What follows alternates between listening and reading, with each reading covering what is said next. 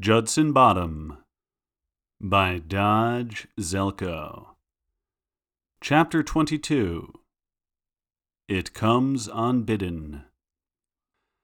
The subsequent raid on Herschel Gimby's place proves far less eventful. He answers the door wearing his medical collar, silk boxers, and a rumpled shirt that reads No hablo stupido, having been stirred from the hungover throes of a restive sleep. Agent Pedroza informs him he is wanted for questioning in relation to his association with a criminal element known as Riotville. In his face, I read the validation of a man's buried suspicions being confirmed. He is allowed to dress under supervision, then comes without a fight. I wish I could say the police department takes a temporary staff cut and that everyone involved in the raid gets to go home and recuperate. Everyone who made it out alive. But the fact of the matter is, a disaster like this only increases the workload, and increases it tenfold. I have a long, rigorous afternoon of debriefing and deposition giving, reliving every detail ad nauseum, no matter how humdrum or traumatic. Crazy Annie's barricade, Flipsy writhing on the floor, D'Amato's surrender, and the obvious matter of Trawson's death. It all needs to be formatted to fit inside a filing cabinet somewhere, reduced from calamity to liability, tribulation to itemization. Within the headache of it all, there are times when I'm grateful for the button down wooden process. A report is a far more wieldy thing than a memory, and can be sorted away at my own discretion. Around four o'clock, as I'm returning to my cubicle with a fresh brewed cup of Torquay, a call comes in on my extension. I pick up, vainly expecting, for whatever reason, Nadim and Javaria, as if they don't have other priorities at this time. Instead, I find I've entered into a conversation with my brother. For a moment, I think he's caught in a windstorm. Then I realize he is just exhaling violently into the phone. Christ, Mickey, you had me worried sick. We saw on the news what happened, and when it said a Judson officer had been killed, they didn't release the name. Then I couldn't get through to you on your phone. I tell him my phone is out of commission, omitting that it was obliterated by buckshot. I assure him of my health, that somehow I walked out of there without a scratch on me. Thank God. I swear I can almost hear his heart beating. Once he gets a handle on himself, he says, Valerie's on the line too. She was just as worried as I was. But I've already gathered that much. I can hear her lovely face turned away from the receiver, weeping. Her name is called. Smiling, she takes a fortifying sip from her cocktail. Pink lipstick smudges the rim. She proceeds to the front of the room. Strangers and acquaintances alike stoke her confidence with cries of support. The man at the folding table hands her a microphone. It's a ceremonious transaction, like Arthur being bestowed Excalibur. The degree of responsibility is not lost on her. Her chest dips and rises in slow, deep breaths, but she never loses that smile. Devout showmanship. Never let your nerves show if you can help it, although maybe just a little. It can endear you to an audience. She wears her hair in pigtails, this woman. Her figure can be described as stocky. The man at the table clicks once on his laptop. Through dual JBL speakers, the opening strains to Nancy Sinatra's Summer Wine, Blossom. Then the karaoke operator himself, a fellow with the name Chuck embroidered on his double breasted white cowboy shirt, rises and takes the stage beside her, singing the part of Lee Hazlewood. All around me, most of the Brown Buoy patrons are enraptured. The song seems to be taking them somewhere, somewhere I don't have a ticket to follow. I can only be a voyeur to their journey. As for Wojcik, he is three or four brandies in, nodding his head, tapping his foot on the brass railing that runs around all four sides of the bar. Periodically, he'll catch himself whistling off key. He leans in. Me and Joe used to do a killer version of this. What's most sad is that he can't even get all the way through the lie without hating himself. He blinks a few times, clears his throat, slams another brandy. I tell him, yeah, I think I remember that. Mel, the bartender, comes by and swipes two baskets away from us, empty except for sheets of greasy wax paper. I ate my burger and fries voraciously, made an unapologetic pig of myself. It was the first I'd eaten all day. Mel has help tonight, an extra bartender. For a Monday, this place is buzzing. Karaoke diehards, kindred dreamers who have shown each other nothing but support. I don't spot anyone else who seems to have wandered in on a whim like Wojcik and me, but we are regular enough not to upset the place's equilibrium. This is the Monday lineup. This is their impetus to begin the work week afresh, something to subdue the proverbial Monday blues. I think if an outsider were to try and infiltrate this scene tonight, they might get mangled, especially if it was perceived they were in any way denigrating one of the performers. The extra bartender is an oafish, white haired man with triple chins, triple everything. Sweat darkens the pits of his red t shirt to the color of Bordeaux. His jeans sag. He has no ass, but his crack is a mile long, and it's on regular display throughout the night. I was relieved when it was Mel who served us our food. Nancy and Lee go on interminably, bobbing and smiling at each other in those awkward instrumental interludes, of which there seem to be no shortage. As far as I can tell, they almost never make use of the teleprompter. The door opens and a rush of swampy, cigarette laced air eddies in, cool in comparison to the bar's close packed body heat. I swallow what's left in my pint and leave to take a piss. Wojcik sits there alone, ass sagging off the stool, whistling. How I wish he would quit. You know how some people whistle when they've got nothing to say? The chief whistles when he's got too much on his mind. He becomes a tea kettle blowing off steam. Beyond dealing with an unprecedented crisis, this afternoon he went personally to the Trossen residence and broke the news to Sarah. Out of respect, I'll start referring to her by her real name, not Nicole Kidman. He stayed with her for over half an hour. When he came back, his shirt front was smeared with mascara. Flipsy is expected to pull through, albeit not without permanent scarring and disfigurement. I haven't been to the hospital. I'm not sure I'll go tomorrow either. Overall, I'm told two sheriffs were killed, Poughkeepsie and Fabian were their names, and another is in trauma with critical wounds. Thirteen Riotville extremists were taken into custody, nine of them wounded, and they sustained a body count of four. That's including Crazy Annie. Regional media is already describing the harrowing showdown at an Adele scrapyard as a bloodbath. And for once, they aren't exaggerating. In the fermented odors of the Brown Buoy restroom, I make room for a great deal more spotted cow.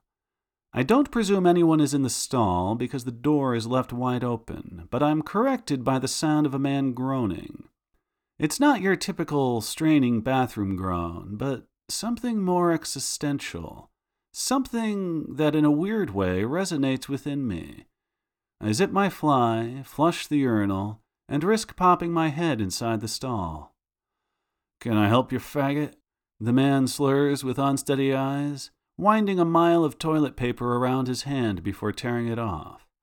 He sways a little. His head smacks against the wall, and his eyes close. With pants around his ankles, shit caked to his taint, and a wad of toilet paper binding his right hand like boxing tape, he starts to snore. Tell you the truth, it sounds peaceful, if a bit apneic. I wash my hands and leave him for someone else to find. Wojcik has vacated his stool and left our drinks unattended. Not that we're a couple of sorority girls who need to worry about that sort of thing. I'm about to go check for him on the deck overlooking the pier, the one where he sat reading Ismail's letter by moonlight just nine days ago. That's when I hear Chuck the karaoke man, having finally resigned his role as Lee Hazlewood, announce, Let's put our hands together for Spencer, folks! I don't think I quite believe it, not until the very moment he opens his mouth and channels an adequate Sinatra impression. My senses are lying to me, I think. Maybe I didn't actually encounter that asshole passed out on the John either. I slumped down on my stool, accepting a reality wherein everything I've seen today can exist. Be it a young father shot dead, a girl strung up naked on a live feed, or the very chief of police I've known for twelve years relaying jauntily to his audience, I did it my way. People have different ways of coping, I guess. That's the thing about daylight. It comes unbidden. You can choose not to set an alarm. You can bury your face under the pillow in obstinance. You can wedge plugs into your ears. And it finds you all the same, seeping in through cracks you didn't know existed, warming the solar panels of your mind and rebooting you against your will, when you would just as soon stay dormant a little while longer, or maybe a lot while longer. I throw back the sheets, lying there in the indentation of my curled fetal body. I have always slept that way, knees close to my chest. Rhonda would make fun of me and say all I was missing was a thumb in my mouth. I stretch out my limbs, unfold, listening to my joints pop. They complain exponentially louder with each passing year. I rise, do my stretches, sometimes a set of push ups if I'm feeling ambitious and not too hungover. Today they are out of the question. Then stumble into the kitchen to brave the daylight, the autocratic, unbidden daylight. Coffee is preset the night before. My paper waits somewhere in the front yard. There was a time when the regimen would have been broken up by conversation, or by a child hopping into my lap, who, like a golden retriever, remained blissfully unaware of his own size. Now, if I want background noise, I resort to TV or radio. And on summer mornings, when the windows are open, I hear the neighborhood energize around me, the communal slog into activity. Coffee mug in hand, I unlock the door and walk onto the screen porch, having deigned to throw on a t shirt and a pair of basketball shorts. The sight of a black Escalade parked outside my house is mildly startling. Rousseau, dressed in a fresh pleated suit, comes up the walk. Morning, I say, my voice betraying to us both that I'm in fact pleased to see her. Good morning. Sorry to drop in on you so early like this. She stands at the bottom step. I open the screen door as a signal for her to come in. My team's shoving out today. No reason to stick around, I guess. You got time for a cup of coffee? She accepts, selecting the same wicker chair where Nadim sat when he brought me Ismail's letter. How do you take it? Black is fine. When I've returned and we are both seated, she compliments my home, or what little she's seen of it. I ask when she gets to return to her own life. I'm sure you're about ready to set fire to that motel by now. You're not far off. She smiles. I'll be able to pop home tonight and make sure Gil hasn't gotten himself in any trouble. Must be hard for him, I say, for both of you. We're used to it by now. Not having kids makes it easier. I don't know how some of these agents do it, the ones with big, sprawling families. We agreed early on it wouldn't be responsible of us to have kids, given how little time we actually spend at home. A breeze wafts in, a few helicopter seed pods attached to the screen, defying gravity. I ask about Gil's job. Turns out he is a business lawyer, representing an array of clients across the Midwest. A lawyer and an FBI agent. I'd hate to be the kid who TPs your house. At home, we try and leave all that behind us. That's one nice thing about never seeing each other. When we do, we don't waste a damn minute. To my surprise, she reaches into her pocket and strips the laminate off a fresh pack of cigarettes. I've spent the better part of a day with this woman, and never did I peg her as a smoker. Do you mind? I answer, not at all. She offers me one from the pack. I don't smoke, I say, even as I slide one out. Yeah, me neither, only with coffee. We watch my neighbor, a master plumber named Terry Berger, drop his keys while crossing the lawn to where his Kia is parked in the driveway. The grass cushions the sound of the fall. He stands in confusion at the car door, giving himself a thorough stop and frisk, pivoting on his heels in an aggravated series of 360s. I came by to say it's been good working with you, Mickey. Rousseau draws my groggy attention away from the neighbor. Judson Bottom is lucky to have you. Well, we were luckier to have you folks come along. I toast her with my mug. Any chance you'll be back when this whole thing goes to trial? It's possible. If that day comes, I'll owe you a stronger drink. Rousseau and I are on the same wavelength in a lot of ways. I'd bet any money she is thinking she doesn't know me well enough to flat out ask how I'm coping with what went down yesterday. I have other people for that, she assumes, more appropriate sounding boards to whom I can vent my misgivings about nearly being processed into beef tips, or having to take a human life. I presume there are some mandatory counseling sessions in my future, but I'm not entirely sure. Either the union will let me know, or they won't. My first drag plummets me back in time, back to the last cigarette I ever had. I'd been clean for two months and took as many drags before flicking it down in disgust. Not disgust with the act itself, disgust for how it made me feel, as sated as coming into a woman. They say a man can't recreate his first orgasm. I suspect he could if he abstained for seven plus years. The same applies to cigarettes. I wade into a numb, easy pool, equivalent to dragging from a joint, glancing over at Rousseau, enjoying hers like any other, unaware of the transformation levitating inside me, unaware that she's aided and abetted in undoing years of progress. But what is progress, anyway? This particular failure is trifling compared to the others on my rap sheet. This failure won't harm anyone but myself, and honestly, who's around to lament that? Another day at the office.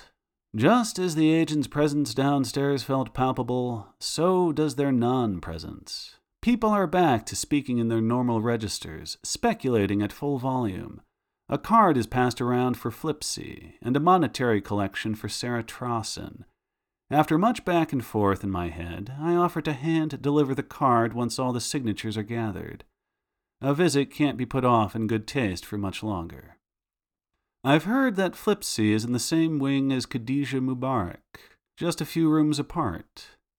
Wojcik forwarded me the nurse's report, citing the physical tolls of her captivity widespread bruising, hairline fractures to the left clavicle and ulna, malnutrition, dehydration, and a rape kit which came back negative.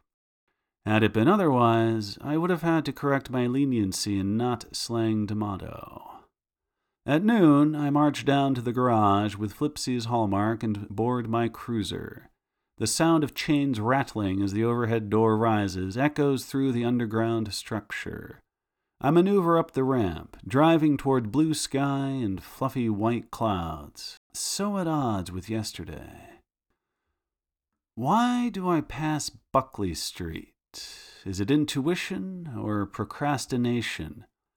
It entails a minor detour en route to Memorial Hospital, but I feel validated when I see press vans lining the curb once again, reporters swarming the corner. I pull over behind WTMJ out of Milwaukee. So resumes the everlasting waltz between police and media. On my passenger seat is a borrowed photograph of Khadijah smiling on a warped boardwalk. I take it with me. My attempts at crowd dispersal are not met with indignation or protest like last time. Instead, they train their cameras and microphones on me. They want a statement from Judson Bottom PD. Their eyes bug for it, their mouths never fully close, either bleeding demands or hanging in fatuous anticipation. The same networks who last week wanted their macabre scoop on a homegrown terrorist will now take Khadijah and make her the poster child for xenophobia. I imagine them pulling out their hair, trying to unearth a picture of her in a hijab, something that will ooze castigation from front covers and promos. Editorials will abound, phoned in by nationally read columnists, conflating her defilement with the defilement of progressivism, harping on and on about a requiem for some American ideal. I tell them I'm no press secretary. If they want an official statement, they'll have to move their dust cloud over to the police station. As expected, this does nothing to deter them, nothing to abate their frenzy. What does, however, is the recoil of a lawnmower at the top of the hill. I follow their shifted lines of vision only to see Nadim appear around the corner of the house. I expected him to be at the hospital. They must have finally sent him home. He pushes the mower ahead, eating a clean strip through the overgrown blades, shooting bales of green clippings off to one side. His hair is thrown into a ponytail. The front of his untucked shirt is only buttoned halfway. His jeans are clearly those reserved for housework. He wears a pair of sunglasses and keeps his head lowered. Anyone without context might think he was some strung out rock star. The press clamor and shout questions until they're bloody in the throat. He remains deaf behind his sound wall, vacillating back and forth across the hilltop before he challenges the gradient. It will be punishing work, better suited to a younger man's leg muscles. But anyone with half a brain can guess exhaustion is Nadim's main goal. Ten minutes in, the job is only halfway complete. The press grow disenchanted and begin trickling back to their vans. Perhaps I'm further delaying my hospital visit, but I stay, leaned against the railing at the bottom of the stairs. I stay until the last one leaves. Judson Bottom is a town of roughly 30,000, located an hour's drive northwest of Milwaukee. The bottom itself is nowhere to send a postcard from, though visitors still have the option. It is an industrial town, strafed and scarred with railroad tracks, service roads, broken paned warehouses, and the ubiquitous mustardy smog of the power plant. Rent is cheap. The past two decades have seen an influx of hapless laborers ejected by the dog eat dog competition of Milwaukee. Yes, the bottom is expanding. Condos are being built, culture is being introduced into the storefronts, and entrepreneurial fervor is taking hold of the town. True, many fail, as evidenced by regular vacancies and foreclosures, but others persist and stay afloat, and eventually thrive. Take the room key with you so I don't have to get out of the tub. The Super 8 on Brown Deer Road, late at night, Milwaukee, her neck of the woods. We are out of ice, ice to cradle the second bottle of Chardonnay, the bucket sat beside the tub with an easy reach as the bathroom suffused with steam, cubes melting into chips, into slivers, into water. My pruny fingers, like the flesh when you pull away an old bandage, are evidence of how long we must have stewed in there, petting, purring, kissing. Now and then I unclogged the drain and ran more scalding water. She likes it hotter than I do. I joked that she would make an invincible lobster. My skin is red all over, from my chest down to my toes. I haven't worked up the nerve to tell her yet. No, of course not. I keep waiting for some convenient break in all the bliss to clear my throat and go, oh, before I forget. I stuff the room key in the pocket of my black uniform pants. My uniform shirt is pulled over a white tee. Just a cop on a booty call, getting more ice. The sober, steamless, sanitized air of the corridor brings my predicament back into focus. A partially deaf occupant has left their door ajar. A TV blares the evening news. ISIS confirms one of their top commanders was killed in a strike on Mosul. Just like at the Osthoff, there is a central area where the corridor becomes a balcony, and I can overlook the lobby, the receptionist at her desk, the one with the peacock feather earrings who is so forthcoming with Valerie's room number. Something tells me we won't be playing these childish games anymore. We won't have the need. Valerie will come live with me, I suppose. I'm not naive. Chicago bred and Oberlin educated, she won't last five minutes in conservative little Judson Bottom. and I'm ready to say sayonara to that town anyway. What I'm less open to is being a city cop again. I've lost my edge, my unflinching instinct.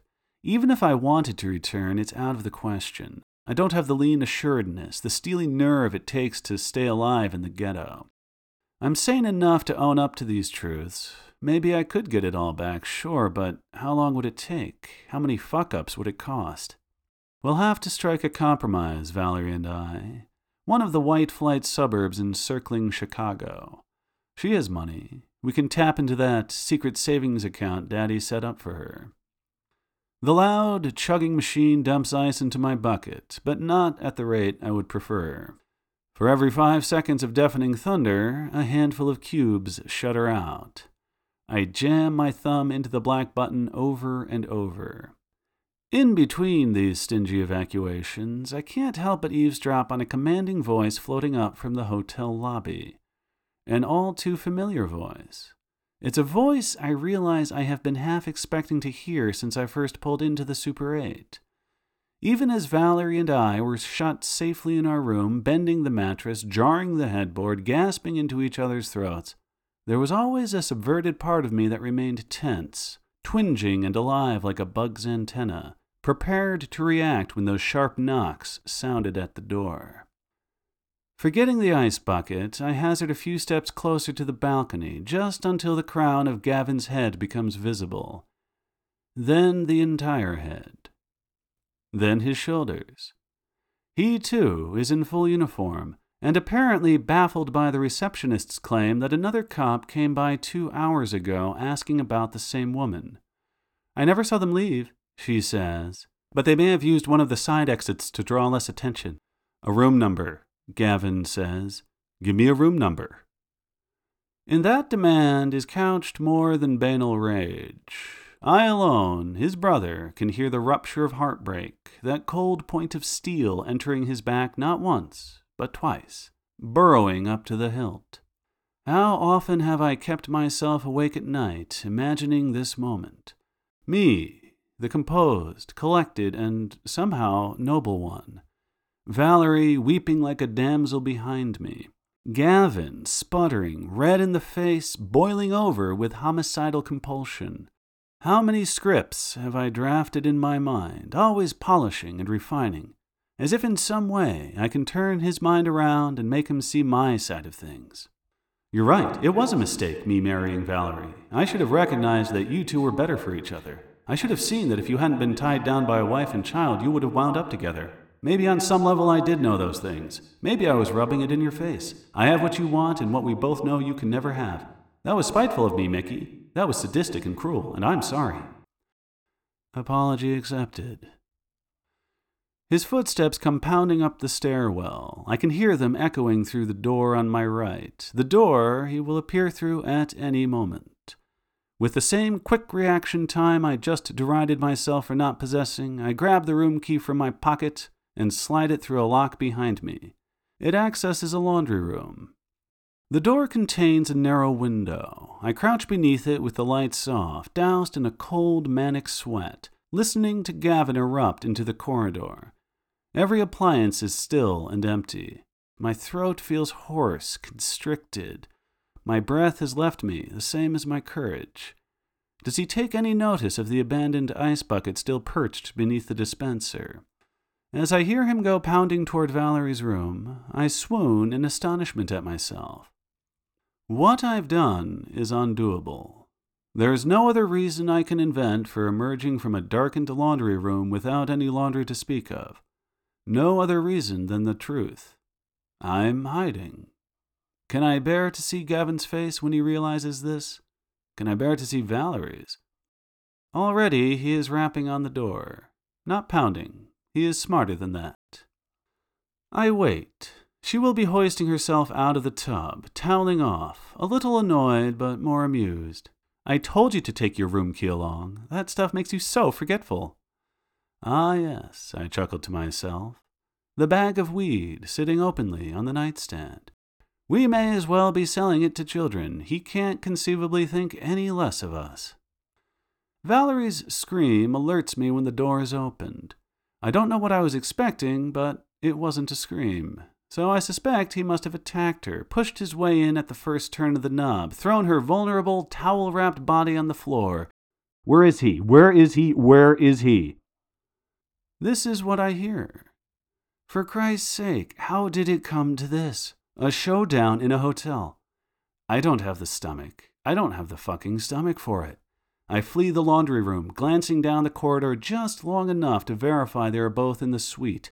Gavin's pitched voice is unmistakable. I fly down the stairwell, the lapels of my uniform flailing as I bound away, skipping two steps at a time, nearly twisting my ankle on several occasions. Wouldn't that be some expedient karma? The two of them find me collapsed on the landing with a swollen foot. Instead, I manage to burst through the bottom door and avoid the lobby, heeding the receptionist's unintentional advice.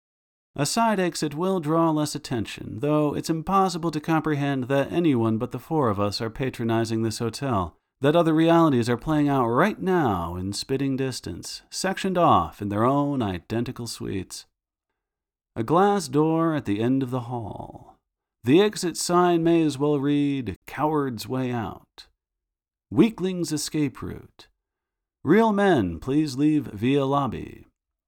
I am so detached by adrenaline that normal feelings of disgrace are unfelt. That will come later. Yes, that will come when there is time to reflect at some Northside tavern where no one will ever come searching. I throw myself at the door and shatter into the night. Nothing at all like a Judson Bottom night, there are neons and traffic and music and voices. My feet scuffle along the butt strewn pavement toward where my Sportster is parked near the porte cochere.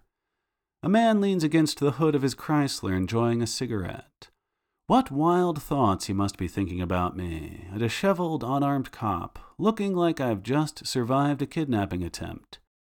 And then I witness the alarm on his face, and I think, isn't it a bit too pronounced?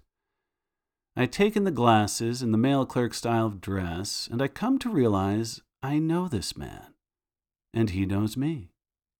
And everything clicks together. Gavin was brought here, apparently while on duty. That's his cruiser parked askew in a nearby slot. He was notified by none other than Rhonda's private investigator, Emery What's-His-Fuck, Emery Detro. Gavin wouldn't take his word for it based on the photographs alone, inconclusive as they were. I know him. I know how much benefit of the doubt he is capable of lavishing on people, especially those he loves and deems faithful. He would have insisted on seeing it with his own eyes, the two of us together.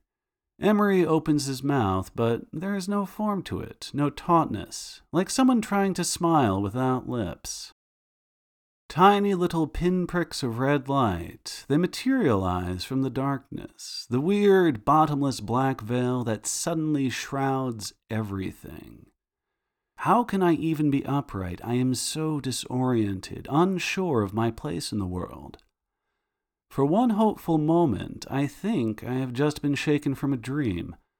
The red lights, what do they signify? My jaw is locked tight, like my molars are soldered together. When I am able to articulate which way is up and which is down, I look down. I see the ground sirloin of a man's face, one arm freed from the sleeve of his blazer, his shirt rent at the button line, exposing his belly, his chest. I have a clump of curly brown hair in my hand. My foot is lodging itself in whatever segment of meat and bone happens to be beneath it. Frail whimpers escape his mouth. I recall he was screaming shortly ago, but has now stopped, lapsed into heavy breathing. There's a rattle in his windpipe. I step back, releasing the clump of wet hair, watching him slump to the asphalt in an abused pinwheel of limbs and tattered cloth. The angles of his body make no sense. The only part of him that moves is his labored chest. Broken ribs crackle within. He breathes like his Chrysler is parked on top of him. Retreating, trying to make sense of the red lights cycling around me like so many luminous gnats, I hear his glasses crunch under my heel. A crowd of people have gathered from the adjacent street, the one abutting the Super 8's parking lot, a clot of onlookers, everyday freelance journalists equipped with their smartphones. Those are the dots, I finally comprehend. The tiny red lights signaling when video is being recorded. I am cold all over, still highly decentralized.